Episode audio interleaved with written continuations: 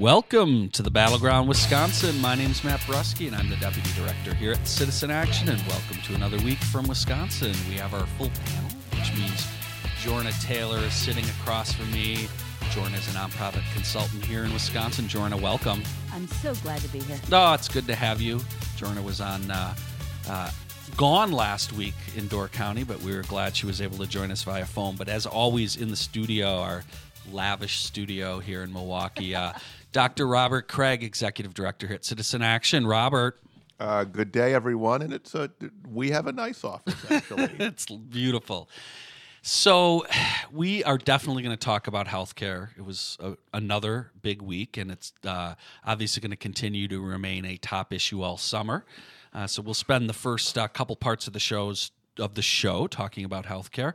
Um, we'll dive a little bit into the Marquette poll, may touch on a couple of other state issues, but we're going to spend some time later in the podcast actually talking with some members of our organizing cooperatives uh, in other parts of Wisconsin who are working on our fair elections work and are heavily involved in trying to uh, make sure that we have fair maps here in the state. And so we'll talk more about them, hear about what they're doing, and why that work is so important. And then we'll also have Jeff Smith, the organizing director of the Western Wisconsin Cooperative, on later to talk about CAFOs, and those are concentrated agricultural farming operations. If you don't know about them, means you haven't heard about heard from Jeff previously when he's been on our podcast. But he's going to give us an update on how the uh, people fight against these CAFOs is going, and also tell us a little bit more about the Western Wisconsin Co-op. But let's get going. It's been a fascinating week. And Robert, I wanted to start our podcast by actually playing a small clip of Donald Trump. This would be late Wednesday while the Chicago Cubs were there um, to, and, and, get your response to some some some news. And this, this turning is, me against the Cubs. This is too much. Congratulations to everybody. That's fantastic. That's a great achievement. And your team's doing okay, but you're going to do great starting now, right? Starting with this. Does anybody want to see the Oval Office? We'll leave them behind.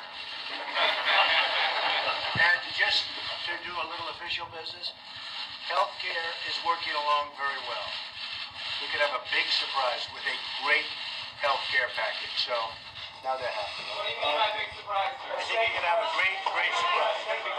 You. Okay, so Robert, first of all, what's wrong with the Cubs?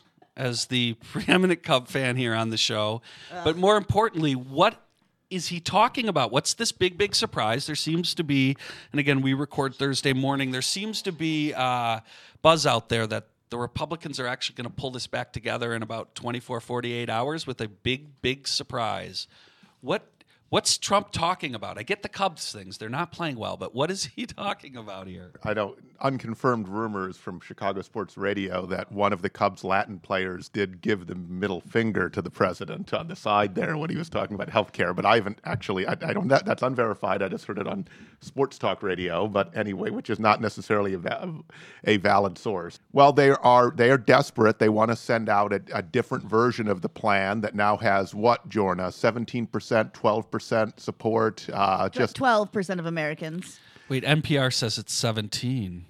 And NPR but like says Suffolk it's 17. or something says 12, and I think about 0.12 percent of Americans even know that it's those happening. Are, those are both powerfully strong scores. So it is nice to see that uh, they're they're really shocked that the public actually is seeing through what they're trying to do. They they actually have greatly underestimated the American public, which is uh, you know shows their disdain really for the American public. But anyway, um, they are. They're, they're, they're, there's this promise they were talking about Friday. Now I'm hearing Saturday slip in that they'll have some new version to send to CBO, so it's ready when they get back from the Fourth of July recess.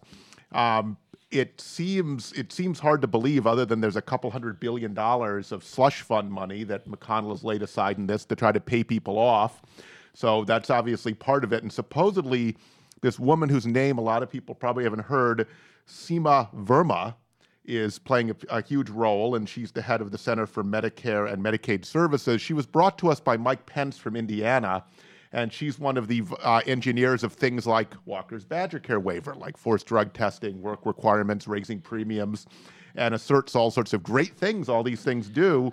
So they're apparently turning her to damage control on CBO and bring uh, along, but they're in the harms of the same dilemma the House had, and that is they have a, a kind of a flying monkey conservative wing uh, the Tea Party wing that wants to go further and sees this as Obamacare light, uh, throwing 22 million people off insurance as Obamacare and devastating Medicaid as Obamacare light, and another group that actually realizes that we're not only repealing the Affordable Care Act, but we're repealing Medicaid essentially and radically restructuring it and uh, changing the American healthcare system forever. And so, can they create a deal where they only lose two votes? Uh, do not I do not underestimate their willingness to do this and their willingness to do all their power to do this, but there's not a clear path to victory at the moment, Matt. What I don't understand is how they're going to bring, and by the way, Ron Johnson appears to now be part of clearly in the conservative caucus side, right? Uh, and we'll talk more about that. I, I want to get Jorna to follow up on that. But how do you get the moderates who essentially, it sounds like, want maybe some form of Obamacare with slight tweaks and these folks on the other side who basically essentially want to go after and get rid of the pre-existing mandates right? I mean they they and want And they massive waivers for the state. They don't want to radically restructure Medicaid. They understand what that means uh, in this economy and in general with the cost of health care. And uh, that's where the money is. So, the dilemma for McConnell is since they want it for the tax cuts, is not really a health care bill, it's a tax cut for the wealthy bill.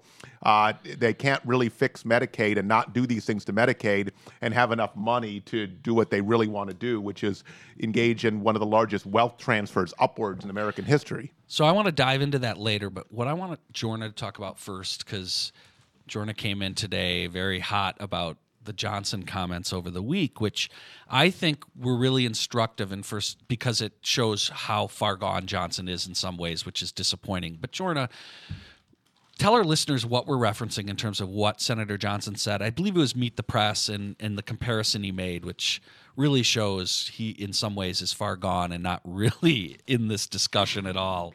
It's fascinating to me what uh, Senator Johnson, he- man, he's like losing it or something. And I, I don't mean that in, I don't mean to be offhanded and offend people that way, but he is just like a space case. So he actually was referring to pre existing conditions in the same way and not being covered in the same way that you shouldn't expect insurers, car insurance salespeople to have to insure you once you got into an accident. So if you have cancer, um, it's kind of like after you've got into a car accident, you don't really deserve coverage because you know you went and got that cancer. Uh, What what a heartless, cold, horrible thing to say. I, it's inhumane. It's mean spirited. But that is exactly what this Senate version of the bill and the House version of the bill um, was: is mean spirited and doesn't care about people. What do you think about Mark Pocan's remarks that he complimented Johnson for being outspoken and stating his views? I know Mark has worked hard on trying to find actually have bipartisan conversations, which is always a good thing, Right. right? So Congressman Pocan, since he was in the state assembly, has really always tried to reach across the aisle, and I actually commend him for for saying something, you know, to to publicly support Johnson splitting from his party, right? Because as much as Johnson has been saying that he may not be in support of it, uh, he's been a pretty reliable vote for um, his orangeness on these matters. So I guess I, you know, I- I understand the strategy. I don't think that um, in reality that that was why Johnson is not supporting. I'll compliment Ron Johnson in a different way. I will say that for whatever reason, and he may be just mad at McConnell for pulling money from him during his reelection, but for whatever reason, he is saying what the others won't say. And so they really think, like the 19th century, that people of pre-existing conditions did something wrong. And most of them are, are, are politic enough not to say it. And so, in many ways, Ron Johnson is doing a public service by showing the animus towards people who need access to health care and need our democracy to provide it, uh, making that clear. And so, in a very w- weird way, he's not going to run for reelection. He's a, he's a he's a rich guy, right? He's simply stating what what what Mitch McConnell and the others and Charles Grassley and the whole and the rest wouldn't actually say, but actually believe if they support this bill. Well, it's fascinating. Uh, look, he's to be commended for actually speaking out about the insane timeline. But this guy's still defending the lack that we've had public hearings. you know, in this uh, Meet the Press interview, the debate really got started around the fact that there's been, you know, no opportunity to bring insurance company heads before them, actually figure out what their costs are, have a serious investigation of, you know, what is what are the true economics of one fifth, one sixth of our economy, right? The kind of thing you might do if you were seriously uh, going to talk about restructuring it. What's the role of the drug companies? All of None this, that, right? yeah. Right. So none of that, and Johnson accepts all that. But you know, obviously, we have been putting a lot of time into trying to put pressure on Johnson, and and so it unfortunately appears the pressure has been helpful in terms of getting him to be publicly outspoken and seem like he's against at least the process. And by the way, the process is part of what is driving some of these numbers at 12 and 17, right? That's where you get Republicans even appalled at this process, right? And so Johnson is, of course, speaking to them. But as we have found out with what you brought up, Jorna, from a policy standpoint, this guy is off on the off the, off the rails, right? He's pitching these high risk insurance pools, which we've already talked about. Robert's talked extensively about. These things are completely not prepared or up to the task of what we're going to do here. We got to get out of here. We're going to talk a little bit more about this right on the back on the other side.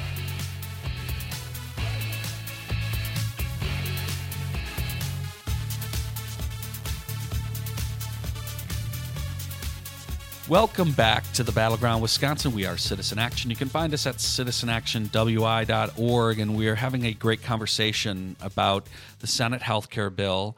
And in particular, Jorna brought up Senator Ron Johnson and his completely outrageous comments comparing the notion that somehow if you have a pre-existing condition you're similar to someone who has crashed the car he they are crashing the car. That's for sure. Republicans. yeah, and you know, it's like no, no, no kidding. Thanks, Senator Johnson, for pointing out that like people who have serious medical conditions are extremely costly, and it's a major part of figuring out how do you create a system that spreads the burden of folks who are you know have these health conditions, because it could be any one of us, right? And so, of course, that's part of the equation. The no- notion you can cut them out and put them in these Well, we insurance know Johnson pools. talks about lasering them out during the election. like a Uh, laser The laser cat. Yeah. So here's the thing about the high risk pools. You know, you could say that 5% of the population, the sickest people, that we're putting them off to the side, okay? Um, and you could have a funded high risk pool. It would cost you a couple hundred billion dollars, okay? They're not doing that. well, that's So they, they can't afford that. Right, because they need it for the tax cut. So what continues to make me irate and feel moral moral repugnance towards them is their unwillingness to say what they're really doing. Kind of a, it's a real challenge for democracy because they ran on lower premiums, lower deductibles. By the way, the plan skyrockets deductibles, okay, by up to six thousand dollars on average. Um, they want more choice. You have less choice, right? Unless it's choice of health insurance companies to cut things out so you don't know what's covered until you need it. But they won't say that. And the high risk pools is the same thing. If you want to actually do high risk pools, you have to fund them, and they won't do that. The public's seeing through it. It's a tax bill, not a health care bill. It is getting rid of health care for millions of, of Americans to give more tax cuts to the only group of Americans who've been doing well. And then they say, oh, the CBO is wrong because the CBO doesn't understand the magic of marketplaces. Like this marketplace will function. Like insurance companies and drug companies have any incentive to provide anything affordable to anyone rather than simply posting the biggest profits possible to please their real investors and stakeholders, which is Wall Street. That's what we're talking about here. Well, look, we're gonna we're gonna have to switch gears a little bit here, but we're gonna talk more about this going forward because this is obviously probably, unless this great big surprise happens in the next 24, 48 hours. It's magical walking on water kind of stuff. Yeah. But we want to talk a little bit about the new Marquette poll that came out. We haven't talked about polling in a long time. We love to talk about the limits of polling and what it can and can't do. Robert will, I'm sure, have something interesting to tell us uh, about how much he loves this poll. But uh, new Marquette poll came out for whatever reason. This has become the gold standard in polling, um, and it continues to show that Governor Walker, Trump are not as popular, uh, that they're underwater, but it seems to try to imply that they're doing a little bit better. Jorna, tell us more about what's behind some of the polls and this poll in particular, or any particular thoughts you have. Uh, one thing I'll, before before you go that I'll throw out there is it is important to understand that the sample size matters a lot, and this sample size has changed significantly from their previous polls, and that it's uh, it's a lot more Republican. So that might help explain a few Sample. things. You mean the the actual sample, not the size. The, The- the- size. excuse me. the The, s- good point. The sam- the actual sample. Good point. I didn't mean to say sample size. The actual sample of Republicans and Democrats has become significantly higher, like five points, I believe, even higher than what they traditionally do. And and I don't know. Maybe the state just became five points more Republican. I don't know. I, I would find it hard to believe that the state became any more Republican than it is, but I guess there's still some space to move. Look, I mean, a poll is a snapshot in time of a certain set of people that are frankly not paying attention to what's going on. Uh, it's summer and people are on vacation, and this is a Republican. Um, leaning sample. So the fact that there's any movement at all is actually, you know, bodes well. And and particularly in the suburbs, it's showing that there's significant, you know, more significant drop off uh, for for Republicans, which means that we can, you know, we should focus. We as Democrats may want to spend a little bit of time and resources there. Uh, it's still not enough movement for my likes, but we we have an opportunity, and I guess we should use this quote gold standard, as you like to call it. I mean, it's the mm. it's the only standard, I, I guess, in It- Wisconsin. I mean, there's St. Norbert's. st norbert but that is. Let's not even. St- we'll, mm. we won't talk about the problems there. So, you know, it's the only consistent poll that we have. So, of course, but let's use it to our advantage, I guess is my my theory on it. Robert, do you have any thoughts about this poll? Well, I'm guessing that Charles Franklin, uh, to save money, basically decides that if it's around 5% difference in partisan composition after they do the survey, that they just stick with it because it seems to fluctuate. It's more, a little more Democratic, Yeah. sometimes a little more Republican. Seems and to it- be more Republican more though. and it washes out. But they were very accurate about uh, in the previous in 2012 and 2014. They, like everyone else, they were not accurate in 2016. Uh, so it's not necessarily a gold standard anymore. Uh, it does show, for bronze. example, it is interesting that with a more Republican composition, which either is sampling error or Wisconsin become more Republican, which we hope isn't the case, uh, that only 27% support the Senate health plan. So even a, a Republican slanted poll for for this iteration uh, still finds the health care bill really uh, unpopular, and it just shows Walker is uh, unpopular and Trump is even in a Republican leaning a state that's more Republican leaning state than we guess. So that's the uh, the takeaway here. Not that Walker gained because it, all of Walker's gain has to do with the different different partisan composition of this particular version of the Marquette poll. So obviously, right, the Marquette poll and polls in general, they get you thinking about elections, right? The horse race. So governor's race. Uh any any any thoughts from our panel in relation to the polling? You know, so now that we see this newly muscular Scott Walker in the polling. Middle So up in the mid 40s in a Republican slanted poll. So we have, you know, we've talked. I think the last time we talked about the governor's race, there was a lot of hand wringing about the idea that where's all the Democratic candidates? Well, Jorna, Matt. where are all the Democratic candidates? It's June, a Oh, year and a half out. Where are the Democratic down. candidates? Oh my God, calm down. Calm down. So let's rehash. We have We have Bob Harlow. Bob Harlow, who who's been out now for about a year uh, since he landed. Actually, we won't we won't go into Bob Harlow. Let's not pick on Bob. Well, who else? We got We uh, there was a there was another believe there was another woman who um, announced this week. d- what? State Senator Kathleen Vinehout. Did she actually? She She announced. filed her papers. well, she filed her papers. Okay. So she all but announced. All right. So we've got Kathleen Vinehout. She ran- luckily, Yes. luckily, that will not just be our field because, thank God. Um, we else? will hopefully have some folks who will announce on July 1st ish after the Mm-hmm. finance reporting deadline. Um, you know, look, there were some folks that were storming around at state convention at the Democratic Party state Mm-hmm. convention earlier this month, including um, State Representative Dana Wachs Dana from up in the Northwest, who think we've heard of him a little bit. is great. Uh, Andy Gronik from Fox Point, a businessman from Fox Point, and you know, and then there's all sorts of rumors about 101 other candidates that are going to get in.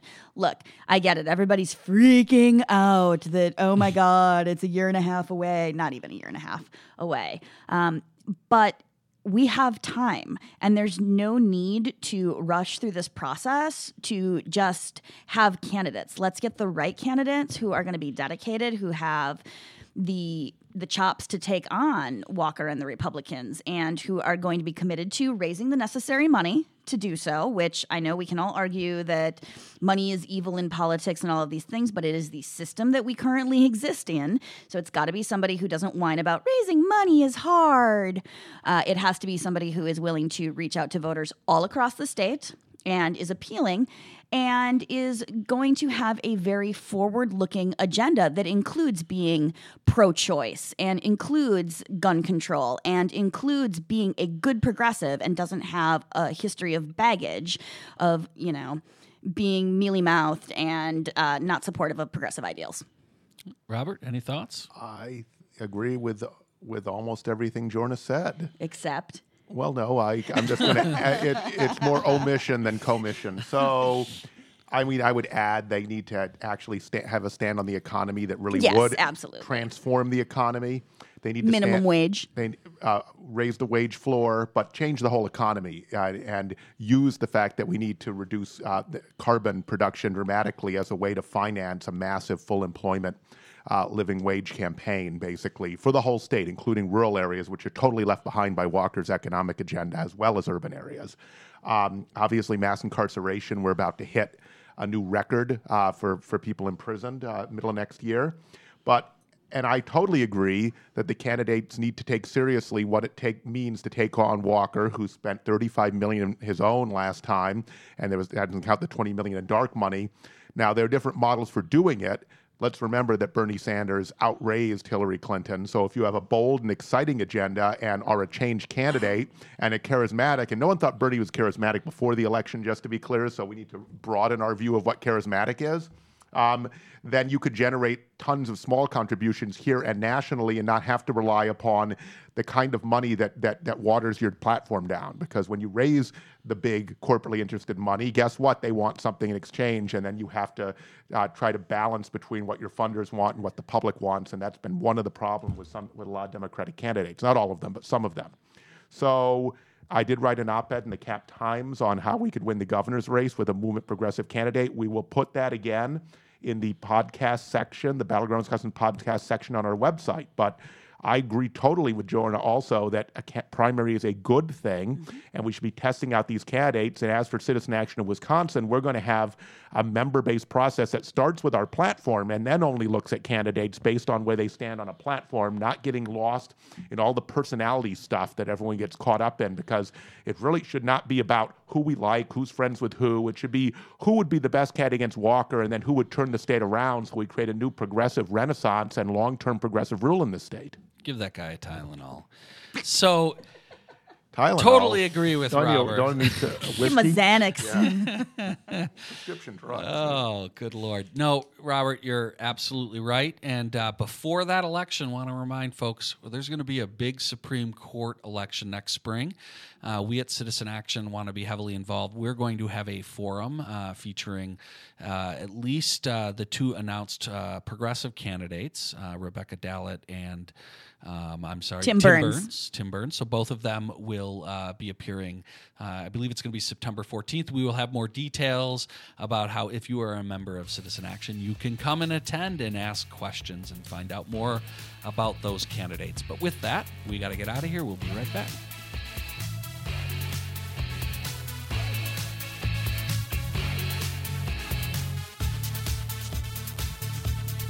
So, welcome back to the Battleground Wisconsin. Again, we're Citizen Action of Wisconsin, and you can find us at citizenactionwi.org.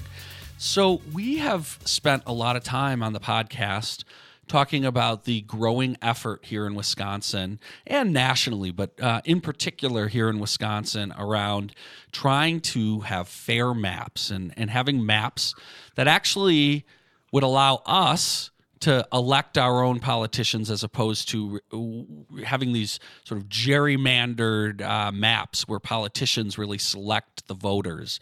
Uh, last week we had Sachin Chheda on, who is helping lead uh, the efforts over at uh, the Fair Elections Project and went into great detail about the latest on the the lawsuit and where it stands with the Supreme Court.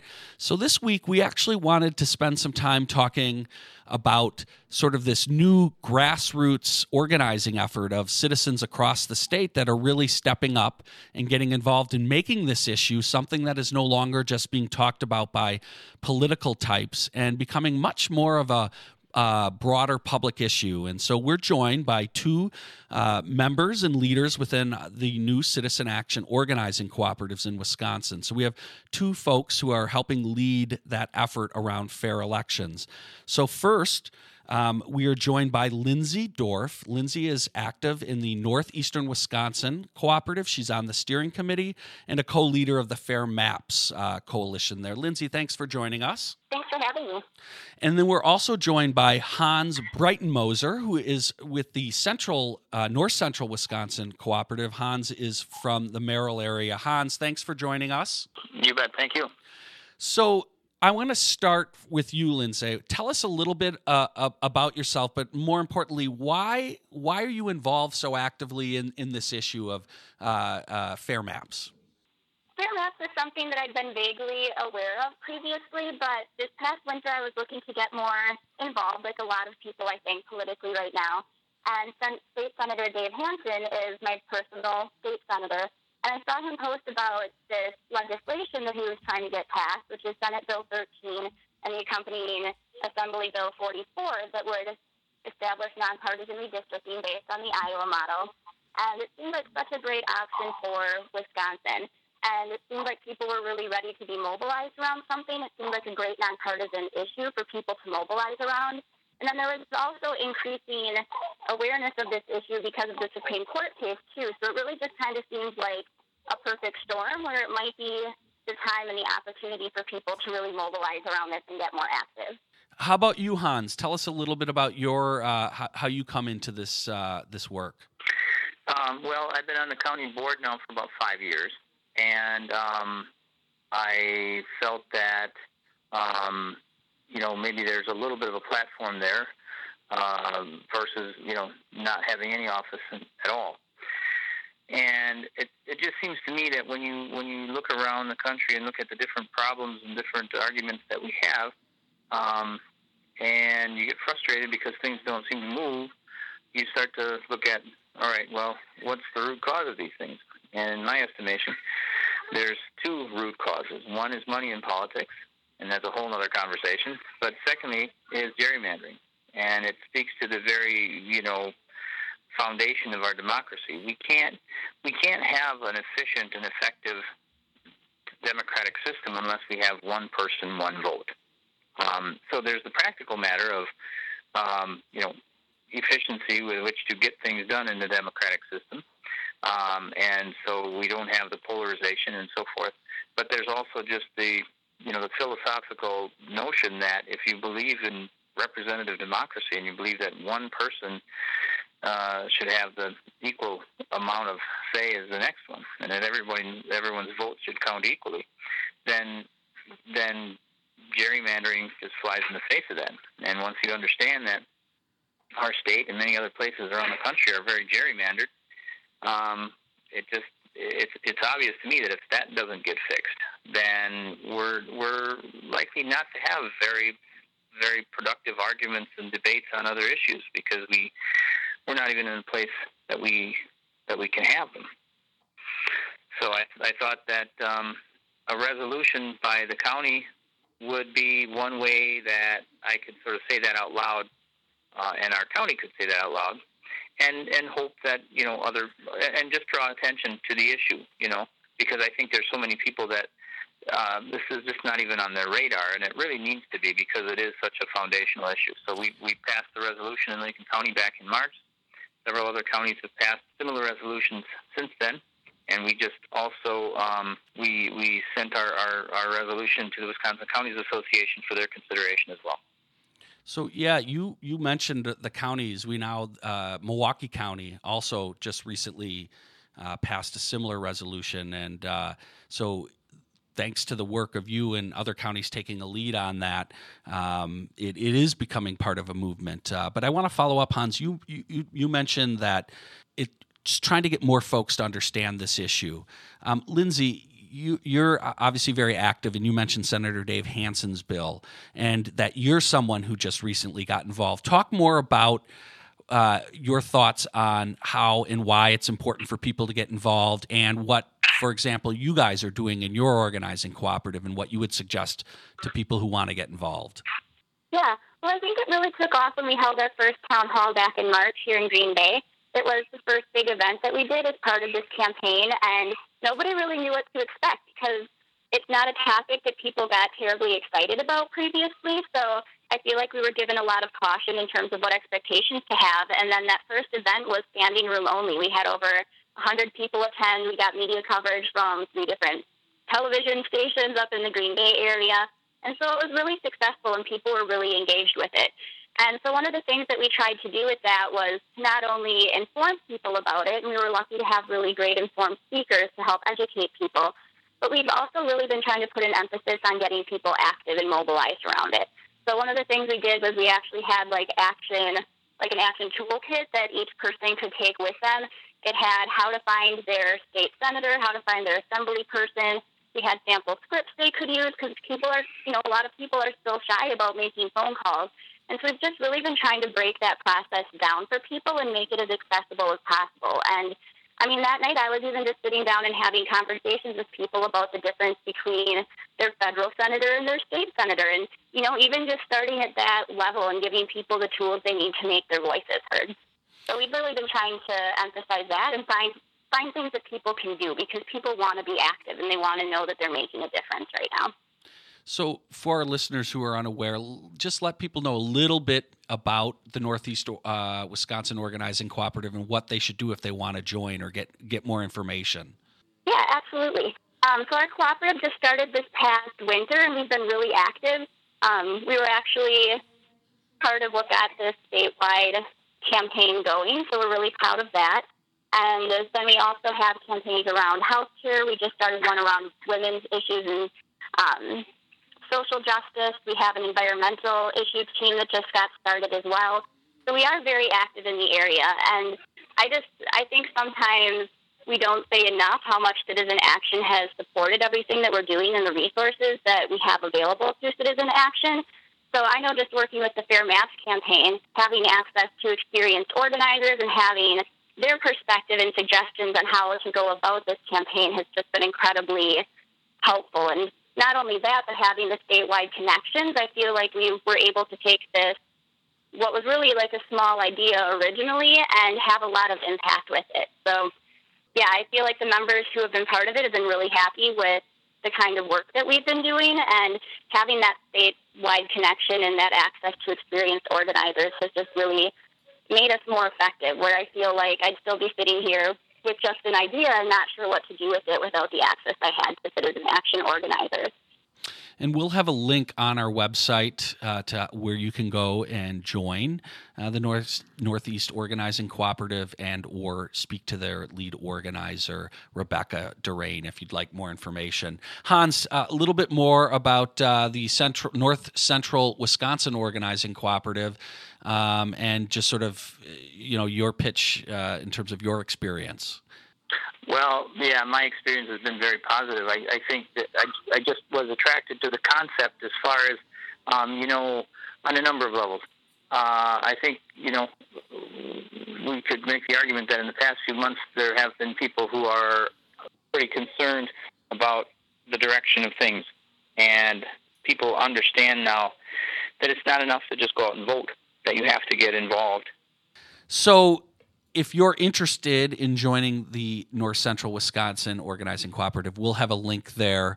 So, Hans and Lindsay really want to thank you for taking the time to join us today and talk a little bit about your involvement around the Fair Maps work, but really to thank you for your leadership in, in you know, quite frankly, hanging together with folks in your community to try to build you know the kind of community and organization that you want so we really appreciate that and thank you for taking the time today to talk with us You bet. Thank you very much for the opportunity.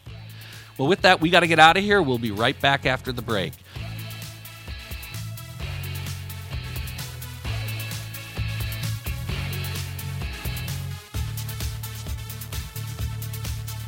Welcome back to the Battleground Wisconsin. We're Citizen Action of Wisconsin. You can find us at citizenactionwi.org. So, we mentioned early in the show that we were going to have Jeff Smith, our organizing uh, lead up in, he's running the Western Wisconsin Organizing Cooperative. We were fortunate enough earlier to just hear from uh, two of the other co ops, but Jeff is going to talk to us about concentrated agricultural farming operations, or as they're known by the acronym CAFOs. Uh, Jeff, thanks for uh, joining us today to talk more about uh, CAFOs. I'm glad to do so, and thanks for having me on this morning. So, Jeff, if if uh, some of our listeners may not fully understand what a CAFO is and why this is so important in a lot of places in our state, tell us more. All right, I will. And, you know, right off the bat, uh, you've opened the door for me to correct you, Matt. Haha, good. Concentrated animal. It's a concentrated animal feeding operation, um, and oftentimes people get those uh, acronyms wrong. Um, it's it's something uh, related, of course, to putting animals into a feedlot, um, one large operation where they are. Um, it, it really is a factory. Um, I just got done talking to someone who took a tour of a CAFO of 9,000 um, cows, where it was uh, eye opening to them to see a barn that they couldn't even see the end of it. It was so big. Um, and their 24 hour constant um, operation of milking. It never ends, and and each cow is milked three times a day. So they're on a carousel that they just keep moving around and around and around. So what a life! And one interesting aspect of that, and I was just told this a week or so ago by someone, a, a CAFO expert from the DNR, who said these barns are absolutely silent. And then when I mentioned it to this person, they said, "Oh yeah, I never heard a moo." And then they tried to tell them that, "Oh, a cow that uh, a cow that moos is unhappy." Well, I'm here to tell you, as somebody who who actually owns uh, uh, a steer of my own, we know that uh, the, when he's mooing, he's happy and he's actually uh, communicating with us. So there's definitely something eerily strange and unusual and uh, and problematic with a barn with 9,000 cows in it, and they don't make a sound. So there's all sorts of problems in that. That's just one odd thing about it. So tell us more a little bit about. I mean, one of the biggest issues, if I'm correct, is what these things are doing to the water and to communities, and the fact that it appears that in many ways we have a state government that doesn't seem to want to really regulate these, and it's been left to local communities, citizens, and local communities to really stand up and uh, fight or organize uh, to try to have some balance in in what's going to come into our communities. Tell us a little bit more about kind of what's been going on there. It is really left up to our local towns and counties right now. Um, we, we, as we know, our, our state government right now thinks we're we're open for business and, and want to deregulate uh, way too many things. Um, so our, so it is about water. Uh, bottom line, but it's also about local economy. But if, if we focus just on the water part, that is certainly enough. And I'll tell you what it does. Um, as when it, when I think about what we do as a co-op, it brings people together, and we're and I'm really always excited about that. When we can talk about an issue and bring an issue to uh, to public awareness um, that affects everyone, and it's their clean water, then people do come together and are more interested in what we do as a as citizen action organizing cooperative. Now, how it affects the water is obviously is the manure spreading, and the, and the more um, untrustworthy operations, which I would suggest would be the ones operated by an outside corporation where they don't have to live with the water, um, tend to over overspread on the property because you need an acre per animal unit, and a cow itself is 1.4 animal units. And so, in this case of that one I was just talking about in 9,000, they need 13,000 acres to uh, spread manure. That's quite a lot. And over here, we've been dealing with a possible expansion in Dunn County of a CAFO from 1,200 cows to 7,200 cows. And another one in St. Croix County that's trying to do the same thing, but even go up to 8,000 cows.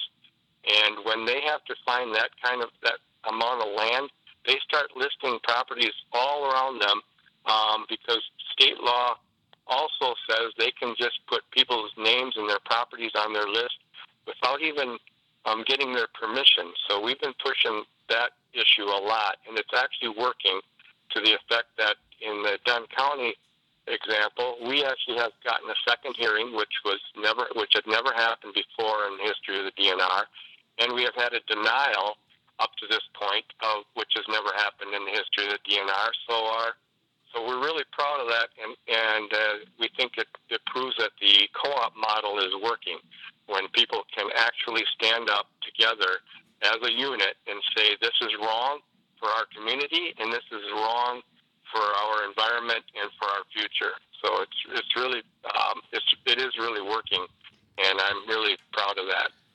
Well, Jeff, thanks so much for joining us. Uh, my folks live up in Door County, and I've spent a lot of time up there just in the past um, couple of months. And I drive past a lot of their CAFOs, and you know, in Door County, it's they're surrounded completely by water, the bay on one side and then the lake on the other. And there's not a whole lot of soil for any of this runoff to seep into. It's sand and it's rock. And so when there's not a 13,000 acre parcel of land to house some of this and to disperse the the runoff and the manure into um, into the land, I mean, that's a real serious problem, not only for just clean drinking water, but, you know, that's a tourist area as well. And that's going to impact the economy. It already has impacted, I know, dramatically Kewaunee County.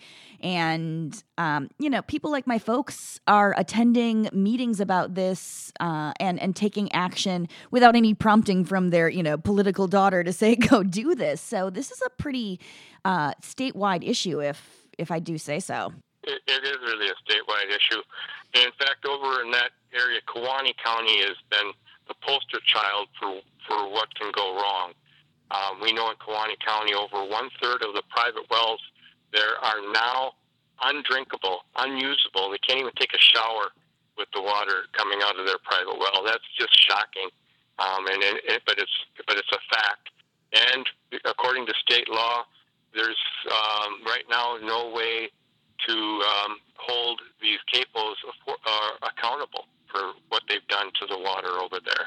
Uh, now they they over there and actually over here too, we have the same um, situation where it's not, we call it a karst. That means it's it's a rocky um, soil or a solid underneath a very shallow soil, but they have cracks in it, and those cracks actually um, direct the the um, manure and the as the water um, pushes the manure through directly into the wells uh, far far quicker and far more dangerously. So it's so it's really an issue, and uh, it's it's a scary situation. But people don't know what's under their feet and don't realize it until it's too late. I would echo that this on the statewide issue, and and not only just in terms of this as it impacting the water, but this as an issue, this whole idea that we have a state where you have large corporate, well financed special interests basically running our political system and, and, and so leaving it up to local communities and local organizing like uh, the folks in the western wisconsin co-op are doing around this to, to, to, to fight what we're experiencing coming out of madison and, and certainly you know we talked about the senate health care bill earlier out of, out of washington and so uh, this this definitely fits into that broader fight and, and what what our rural communities are experiencing around their water and around their, as you said, their local economies and communities. So. um, I, I would agree, Jeff. uh, So let folks know what you know what should they do if they want to get involved and join the Western Wisconsin Co-op and, and join you either in this CAFO fight or the other fights that you're involved in. Well, they most certainly should uh, email me at jeff.smith at citizenactionwi.org. Um, that's the easiest way, and I can send them more information. Um, it, it's it's an important issue to pay attention to, and, and I and back and as far as just touching on the economics for a moment, because we're also about economic justice, and we we continue to hear from these corporations that oh we're creating jobs, but they're creating jobs for immigrant workers who send their money home while they're sending, and this is grassland butter. If we want to make this connection, a lot of people know what's going on or what has happened with grassland butter. They sent notices to 75 farmers that they're no longer going to buy their milk. He's talking about 75 small farmers of maybe 200 cows or 250 cows uh, who, who do quite well and have for generations through their families. All of a sudden, they don't have a place to sell their milk, and they're going to be put out, possibly get put out of business eventually by this while grassland butter is behind the expansion of these of these CAFOs over in western Wisconsin. So that is something that um, that that definitely brings it home to people and realize helps them realize that this is not the model for Wisconsin or for our local communities. So I so you need to be involved, and the way we make a difference is being organized like we are with Citizen Action Organizing Cooperative on a regional basis so we can get 200 people to show up at a hearing, which we have done over and over over this issue, which has which has made the difference. So again, get hold of us, uh, be be a part of us, um, and make and uh, you can make a difference. We're we're demonstrating, and I can tell you as a former legislator, we're demonstrating right now that that's the way to make a difference because our state legislature is not going to do it. Um, I'm actually feeling seriously, and I'm telling you uh, candidly that I right now am making is are able to make a difference like I wouldn't be able to do in the legislature because we're not being heard, or, or and legislators are not on, on the Democratic side are not able to uh, accomplish much at all. So this is the way we have to do it locally and regionally. Well, Jeff, that's extremely optimistic and really appreciate the fact that you and uh, the folks in the co op have worked extraordinarily hard, not only building the cooperative, but leading on issues like uh, the CAFOs and a bunch of other issues. So thanks so much for also joining us today. Uh, we really appreciate it. And we'll have links to join the Western Wisconsin co op also on the webpage, but just get in touch with Jeff. Thanks a ton, Jeff. All right, thank you all. Have a good day. And with that, we need to bring this Battleground Wisconsin podcast to a close. We, of course, thank all our guests, including Jeff and Hans and Lindsay. And, of course, want to thank Brian Wildridge, our producer, who makes this show happen every week. And we'll see y'all next week at the Battleground Wisconsin.